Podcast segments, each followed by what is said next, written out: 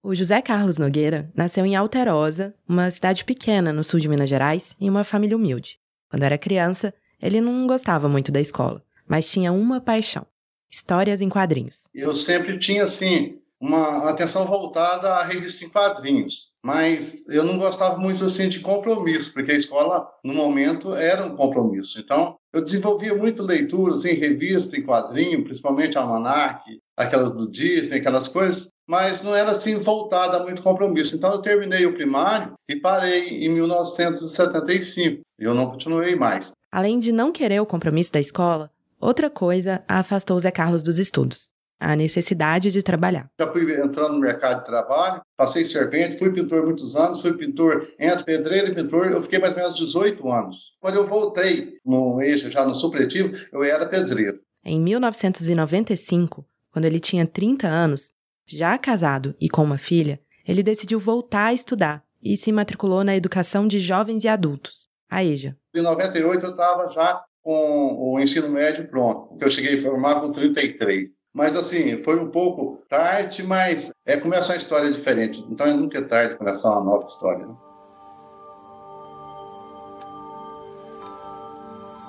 Histórias como do Zé Carlos, de pessoas que mudaram de trajetória depois de passar pela EJA, são sempre muito inspiradoras, mas menos comuns do que deveriam. Apesar de ter uma importância enorme para a inclusão de milhares de pessoas que tiveram o direito à educação negado em algum momento da vida, a modalidade é muitas vezes tratada como algo marginal, de menor importância. E aí, quando a gente pensa na pandemia, é fácil imaginar o tamanho do impacto causado em alunos e professores da EJA. No Folha na Sala de hoje, vamos mergulhar no mundo da educação de jovens e adultos. O que aconteceu com esses estudantes durante a pandemia? Quais desafios eles enfrentam hoje, com o retorno ao ensino presencial? Qual futuro podemos imaginar para essa modalidade de ensino em um país com mais pessoas vulneráveis e excluídas da escola? Eu sou Juliana Deodoro. E eu, Ricardo Ampudia. Primeiro, uma informação importante. É a EJA e não o EJA. Usar o pronome masculino é bem comum, em especial quando a gente se refere aos centros e institutos de EJA. E pode parecer bobagem se falamos o ensino ou a educação, mas não é. Para os educadores, existe um significado político por trás do artigo. Quem me explicou foi a professora Maria Clara de Pierro, da Faculdade de Educação da USP, que pesquisa a educação de jovens e adultos desde 1985. A mudança de nomenclatura na Constituição de 88 e na LDB de 96 ela foi parte de uma luta para reposicionar a educação de adultos como uma modalidade da educação básica, legítima, com os mesmos direitos. A professora diz que a EJA precisa ser pensada não só como uma forma de conclusão dos estudos ou alfabetização de quem não conseguiu fazer na idade correta, mas uma educação para uma sociedade multicultural, uma modalidade tão importante quanto o ensino regular. A educação de jovens e adultos começou no Brasil com algumas iniciativas no século XIX e nas décadas de 20 e 30, mas foi aparecer como política pública governamental a partir da década de 1940, no pós-guerra, junto com a criação do Ministério da Educação. Por meio de um fundo, o governo federal incentivava estados e municípios a promoverem campanhas de alfabetização de jovens e adultos, uma política que se estendeu até os anos 80. Então, você tem uma sucessão de campanhas de alfabetização. Essas campanhas, elas tinham uma dupla motivação, que é uma das motivações era elevar o contingente eleitoral, porque até 1988 os analfabetos não podiam votar. Hoje em dia podem voluntariamente, né? não são obrigados. Então, durante períodos democráticos, todas as correntes, principalmente no final dos anos 50, início dos anos 60, todas as correntes tinham interesse em alfabetizar, porque era uma forma de arregimentar novos contingentes eleitorais. Num período que quase metade da população ainda era rural e era analfabeta. Até 1950, mais a metade da população era analfabeta. Com o crescimento da população urbana, o governo militar passa a investir no ensino supletivo, também como forma de aumentar a escolarização para capacitar para o mercado de trabalho. É dessas políticas que nascem as visões predominantes da educação de jovens e adultos hoje: a alfabetização e a recuperação dos aprendizados do ensino regular para qualificar a população adulta.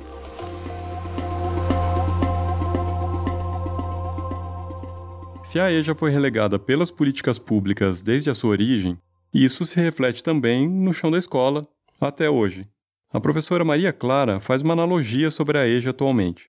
Segundo ela, se educação infantil e educação especial são os patinhos feios quando se trata de investimentos e foco de políticas públicas, a EJA é o pato mais feio ainda, o depenado.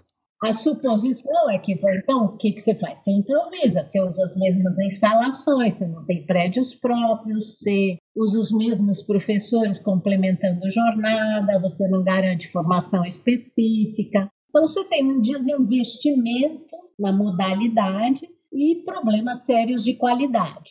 E você tem um predomínio de uma visão compensatória que faz a pergunta errada, né? Em vez de perguntar o que, que esse jovem ou adulto precisa e quer aprender para hoje em direção ao futuro, você pergunta o que, que ele não aprendeu porque ele não foi na escola quando era criança. Então você tem um currículo infantilizado, metodologias inadequadas, né? Os professores não têm formação, faltam materiais. Nas últimas décadas, a educação de jovens e adultos passou por altos e baixos no país. O governo Fernando Henrique, de 1995 a 2002, priorizou o incentivo à formação de professores. Nas gestões Lula e Dilma, de 2003 a 2016, a EJA entrou na partilha de investimentos do Fundeb e figurou em programas de alfabetização e de educação técnica. Na gestão Temer, empossado depois do impeachment de Dilma Rousseff, os programas tiveram continuidade o investimento em 2016 ficou praticamente estável em relação ao ano anterior, antes de voltar a cair em 2017. O governo atual, do presidente Jair Bolsonaro, extinguiu a Comissão Nacional de Jovens e Adultos, que reunia a sociedade civil em torno do tema, e também a Secretaria de Educação Continuada, Alfabetização, Diversidade e Inclusão, órgão do MEC que era responsável pela EJA. Essa pasta foi recriada como uma coordenadoria. Bolsonaro, aliás, já fez vários ataques a Paulo Freire, patrono da educação brasileira e principal pensador da alfabetização de adultos no país. Tem muito formado aqui em cima dessa, dessa filosofia aí do Paulo Freire da vida, esse, esse energúmeno aí que, né? Foi, foi o ídolo da esquerda. Segundo um relatório da Comissão Externa de Acompanhamento dos Trabalhos do MEC, que reúne parlamentares da bancada da educação, os recursos destinados à alfabetização de jovens e adultos caíram 70% em 2020 e 67% em 2021. Quando observados numa série histórica maior, os recursos federais destinados à EJA despencaram de 1,8 bilhão em 2012 para 8 milhões em 2020. De acordo com o Plano Nacional de Educação, o país deveria destinar até 2024 25% das vagas de EJA integradas ao ensino profissionalizante. Hoje, esse índice é de 1,6%. Parece que não vai dar tempo.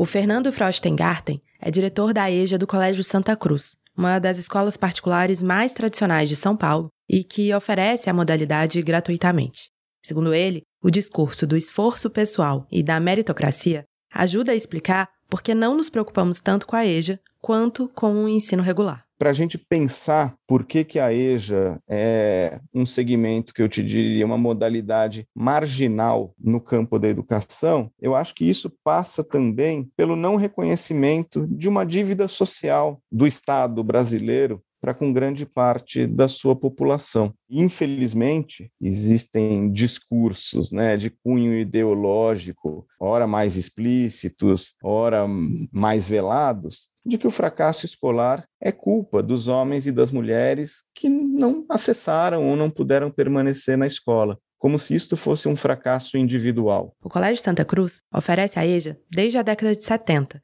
e tem hoje cerca de 600 alunos. E eu acho que o que nós precisamos é lutar por uma compreensão de que o fracasso escolar ele é um fenômeno de natureza social e que as pessoas que não tiveram direito à educação não foi por falta de mérito, não foi por falta de vontade, mas que não encontraram condições para, na idade regular, poder acessar e permanecer na escola. Se antes da pandemia a situação já era de desmobilização e falta de investimento, depois dela, tudo ficou ainda mais desafiador.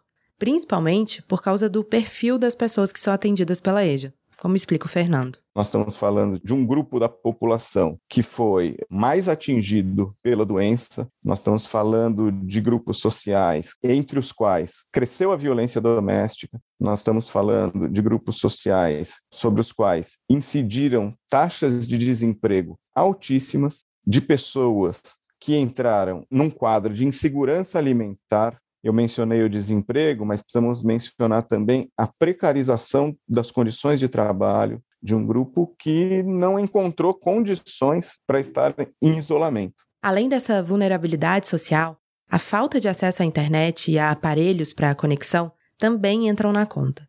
Isso sem falar no histórico de exclusão social e escolar que esses sujeitos já experimentaram ao longo da vida. E a gente sabe que na educação de jovens e adultos, a escola tem uma relevância para a vida social, com a escola como um lugar de reconhecimento das identidades, como um campo de estabelecimento de relações igualitárias e horizontais, como um espaço de relações afetivas que muitas vezes é dos únicos espaços que rompe com relações verticais, regidas pelo trabalho. Né? E a pandemia roubou tudo isso, né? que faz parte daquilo que a gente entende que é um trabalho educacional na EJA. Mas a pandemia também trouxe uma surpresa.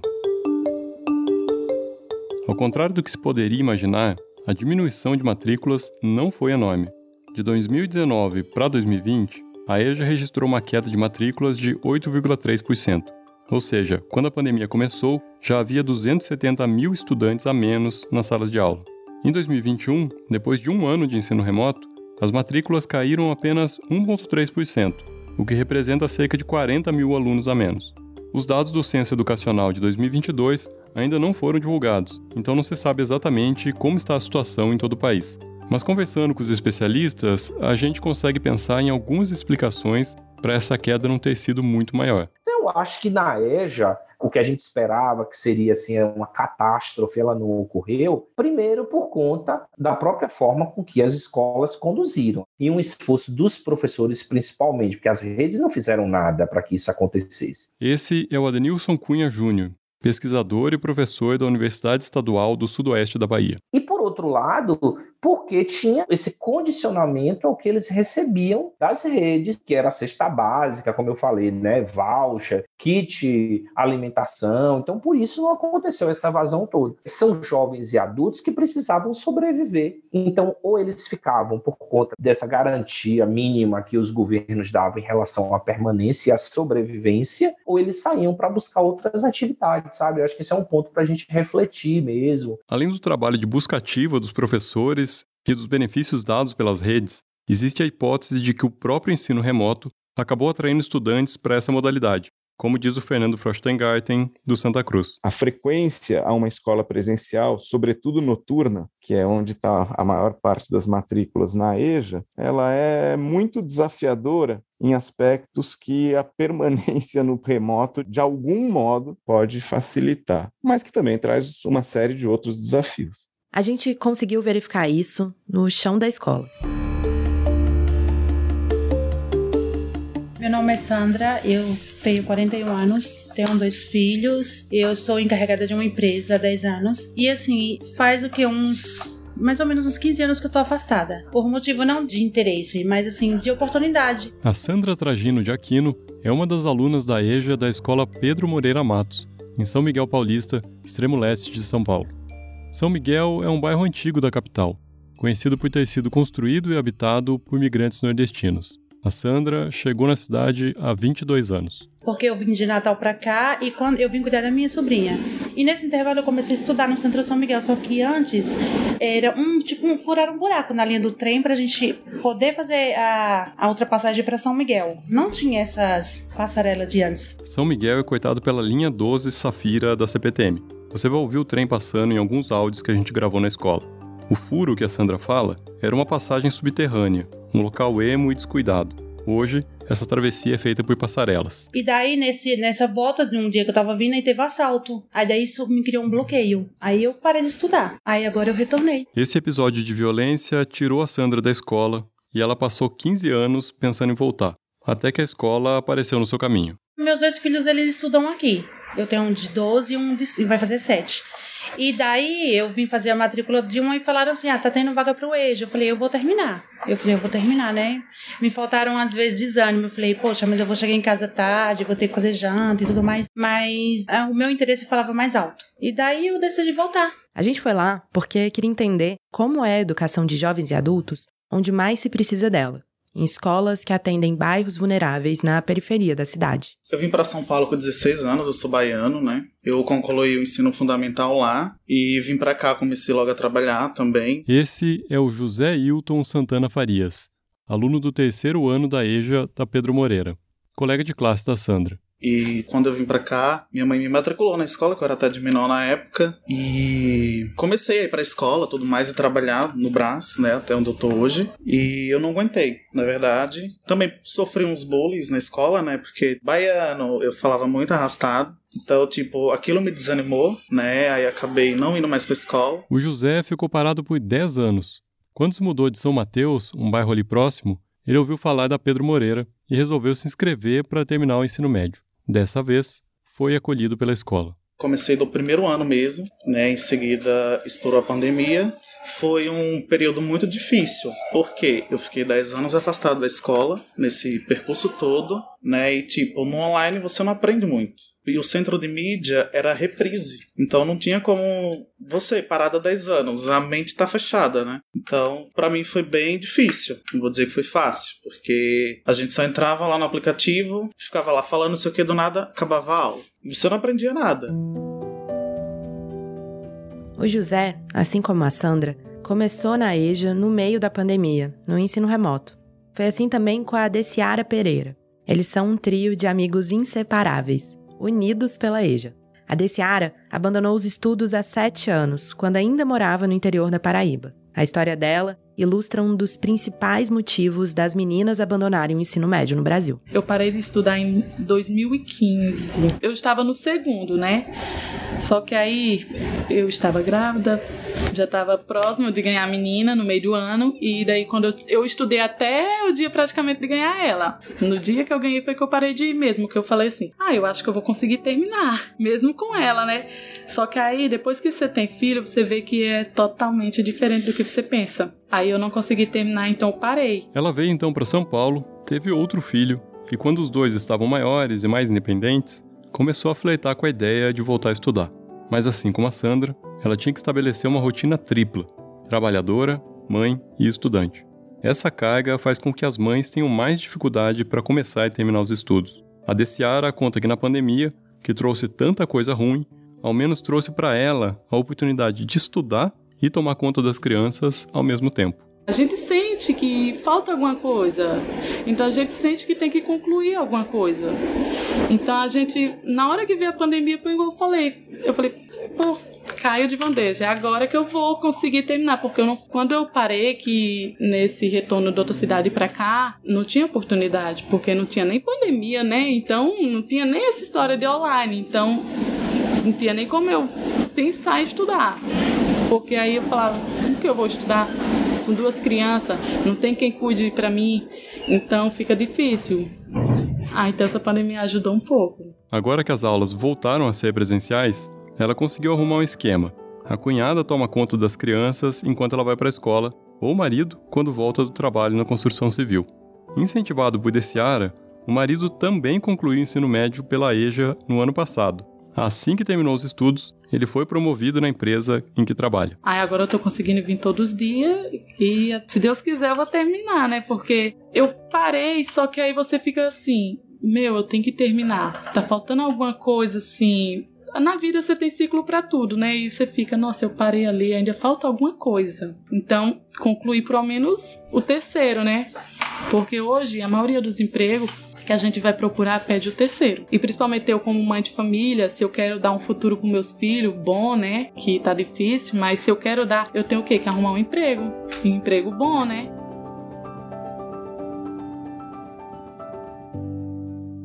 Essa fala da Deciara sobre arranjar um emprego melhor, uma recolocação profissional, a gente também ouviu dos outros alunos. Quem nos contou foi o professor Felipe Medeiros Grácio, que há 10 anos dá aula lá. O Felipe vive na escola de verdade. O pai dele trabalhou ali, a mãe ainda trabalha ali e a esposa também trabalha ali. Ele conta que os alunos da EJA são bem diferentes dos alunos do ensino médio regular.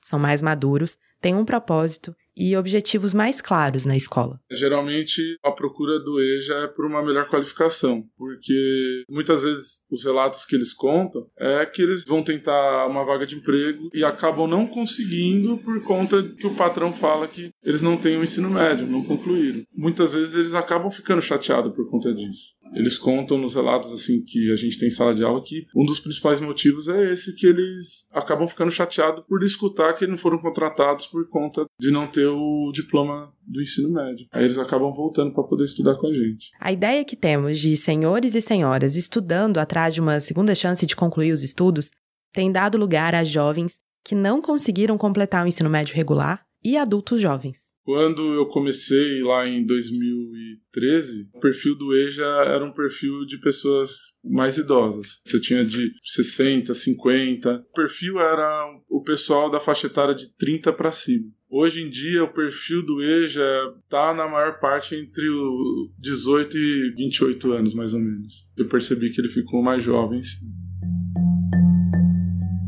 As turmas de EJA da Pedro Moreira, no entanto, devem deixar de existir no ano que vem por falta de demanda. Atualmente, a escola tem só o segundo e o terceiro ano, porque não teve quórum para formar uma turma de primeiro. No dia em que a gente foi lá, a coordenadora disse que só cinco pessoas haviam manifestado interesse. Essa queda na procura tem levado várias escolas a fecharem suas turmas de EJA. Mas para a professora Maria Emília Lage Fernandes, professora da Universidade Federal de Santa Catarina e pesquisadora de EJA, essa diminuição na demanda está atrelada ao fato de os adultos não saberem que eles têm o direito à educação e que o Estado tem o dever de ofertar.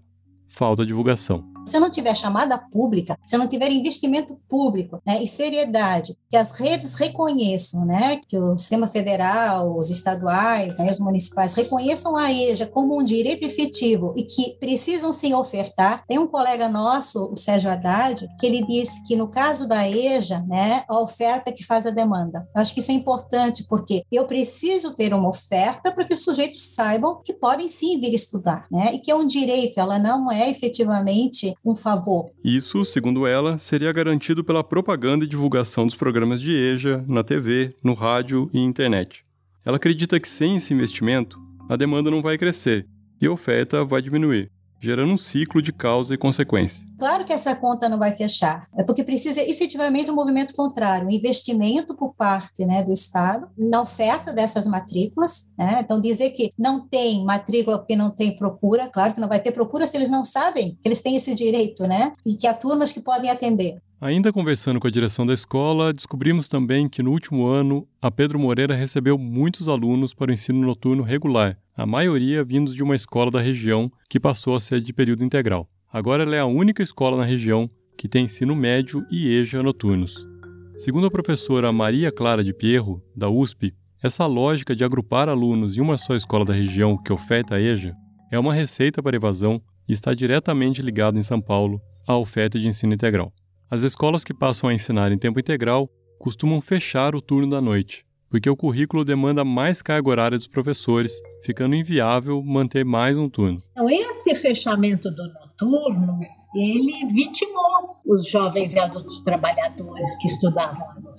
Eles fecham, eles, houve um fechamento brutal de salas de EJA para a expansão das escolas P. E aí eles promoveram a evasão. Você transfere, o sujeito está naquela escola, ele é transferido para outra, que pode ser mais longe, que pode implicar transporte, pode implicar risco de segurança no trajeto. Você introduz outras variáveis. E eles começaram a usar a lógica da polarização, nucleação, né? Essa história se repete em outros pontos da cidade, além de São Miguel.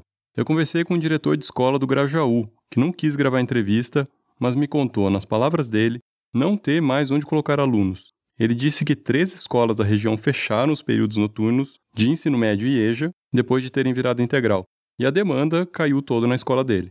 A nucleação, que é esse movimento de unir turmas em uma escola só, recebe críticas de especialistas e não é uma exclusividade da capital. A nucleação é um fenômeno que acontece hoje no Brasil com as escolas de EJA e com as escolas do campo, sob esse discurso de economicista, de contenção de despesa por conta dos gestores. Esse é novamente o Adenilson Cunha Júnior, professor da Universidade Estadual do Sudoeste da Bahia. Então, você está novamente retirando o direito daquela pessoa de ir à escola, né? Uma escola que esteja no seu bairro, que esteja na sua comunidade, que geralmente você tem relações, o filho da merendeira é aluno da escola, enfim, você tem uma relação muito forte da escola com o bairro. E você tirar isso é também negar esse direito a esses sujeitos. Então, a nucleação ela prejudica muito esse direito à educação, esse direito à EJA, sabe? A Secretaria de Educação de São Paulo afirma que as escolas de ensino integral podem oferecer turnos com EJA, conforme a necessidade da região e demanda dos alunos, que devem registrar interesse na Secretaria das Escolas.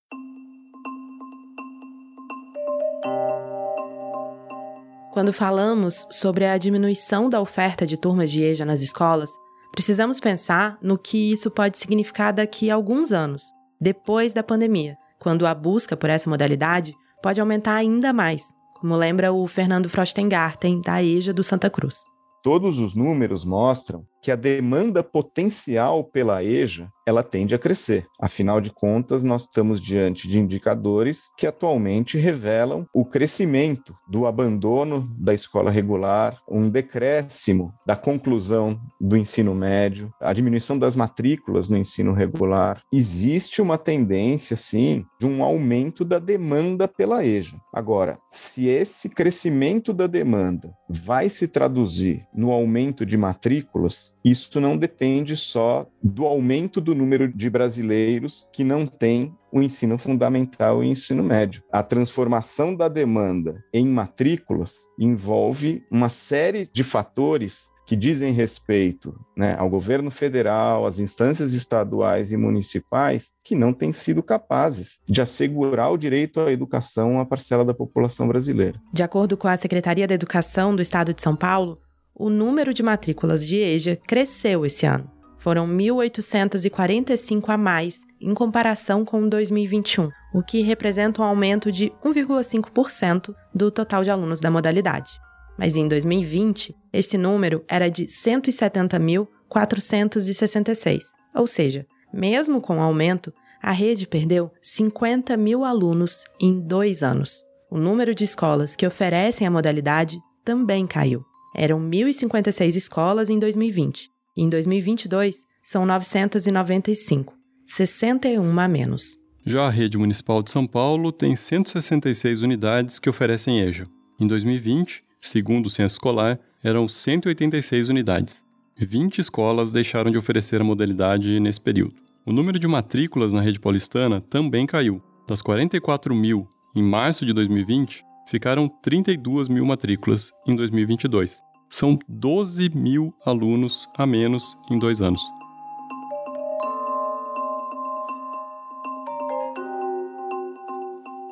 Segundo a PNAD contínua, pesquisa feita pelo IBGE em 2020, 51,2%, ou seja, mais da metade da população adulta do Brasil, não concluiu o ensino médio.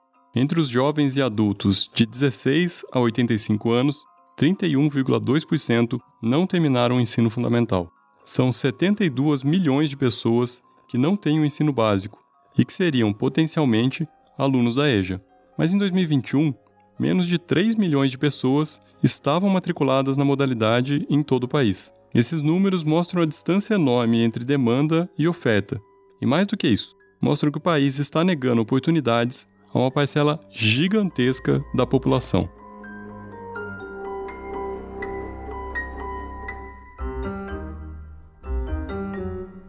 Sabe o Zé Carlos Nogueira, que a gente apresentou no começo do episódio? Ficou faltando contar o que aconteceu com ele depois de terminar o ensino médio, lá na década de 90. Em 99, eu já faço ingresso na faculdade, passei em dois vestibulares, mesmo cursando EJA. Um curso era Direito e o outro Geografia. Por causa da mensalidade, ele decidiu pelo segundo.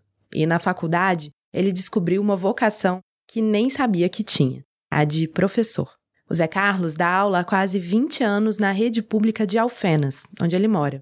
E desde que se tornou professor, sempre trabalhou na EJA. Como eu fui aluno de EJA, para mim o EJA é uma ótima oportunidade para aquelas pessoas né, que estão fora da faixa etária e quer acertar a vida e fazer uma universidade, alguma coisa assim, uma faculdade e buscar também o mercado de trabalho. Ele conta que sempre deu aulas na modalidade porque gosta, mas também por ser uma demanda dos diretores das escolas em que trabalhou. Não é que eu sou um bom professor, não. Eu tenho vontade de aprender, eu tenho vontade de chegar perto da pessoa e ver o que está faltando para ele, como meu aluno ali. Porque se eu, se eu perceber alguma coisa, ele vai perceber que eu também estou querendo ajudar, fica mais fácil dele aprender comigo. E o trunfo para lidar com os alunos, é claro, a própria experiência. Eu conto toda a minha trajetória para eles, porque é assim, né, aquele velho ditado lá, né? Quem quer, vai, quem não quer, manda. Então tem essa questão. Então eu queria ir, eu fui. Além de gostar muito de falar por meio de ditados populares, né, o cavalo conhece o cavaleiro, porque tempo também é dinheiro, o tempo não para no porto. O Zé Carlos também é um fã de histórias em quadrinhos.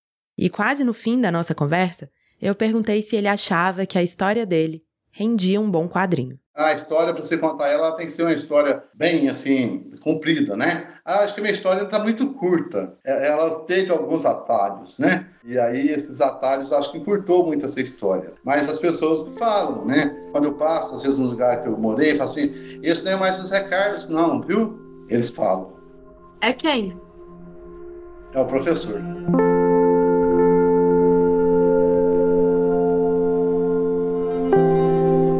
Esse foi Folha na Sala, o podcast da Folha para professores em parceria com o Itaú Social. Você já sabe, mas é bom lembrar. Nossos episódios vão ao ar às terças, a cada 15 dias, em todas as plataformas de podcast e no site da Folha. Então assine o nosso feed e ative as notificações para não perder nenhum. Eu sou Ricardo Ampudia. E eu sou Juliana Deodoro. Nós fizemos a reportagem e o roteiro. Nesse episódio, usamos um áudio da Band. A coordenação do podcast é de Ângela Pinho e Magé Flores. A edição de som é de Luan Alencar. Tchau. Tchau.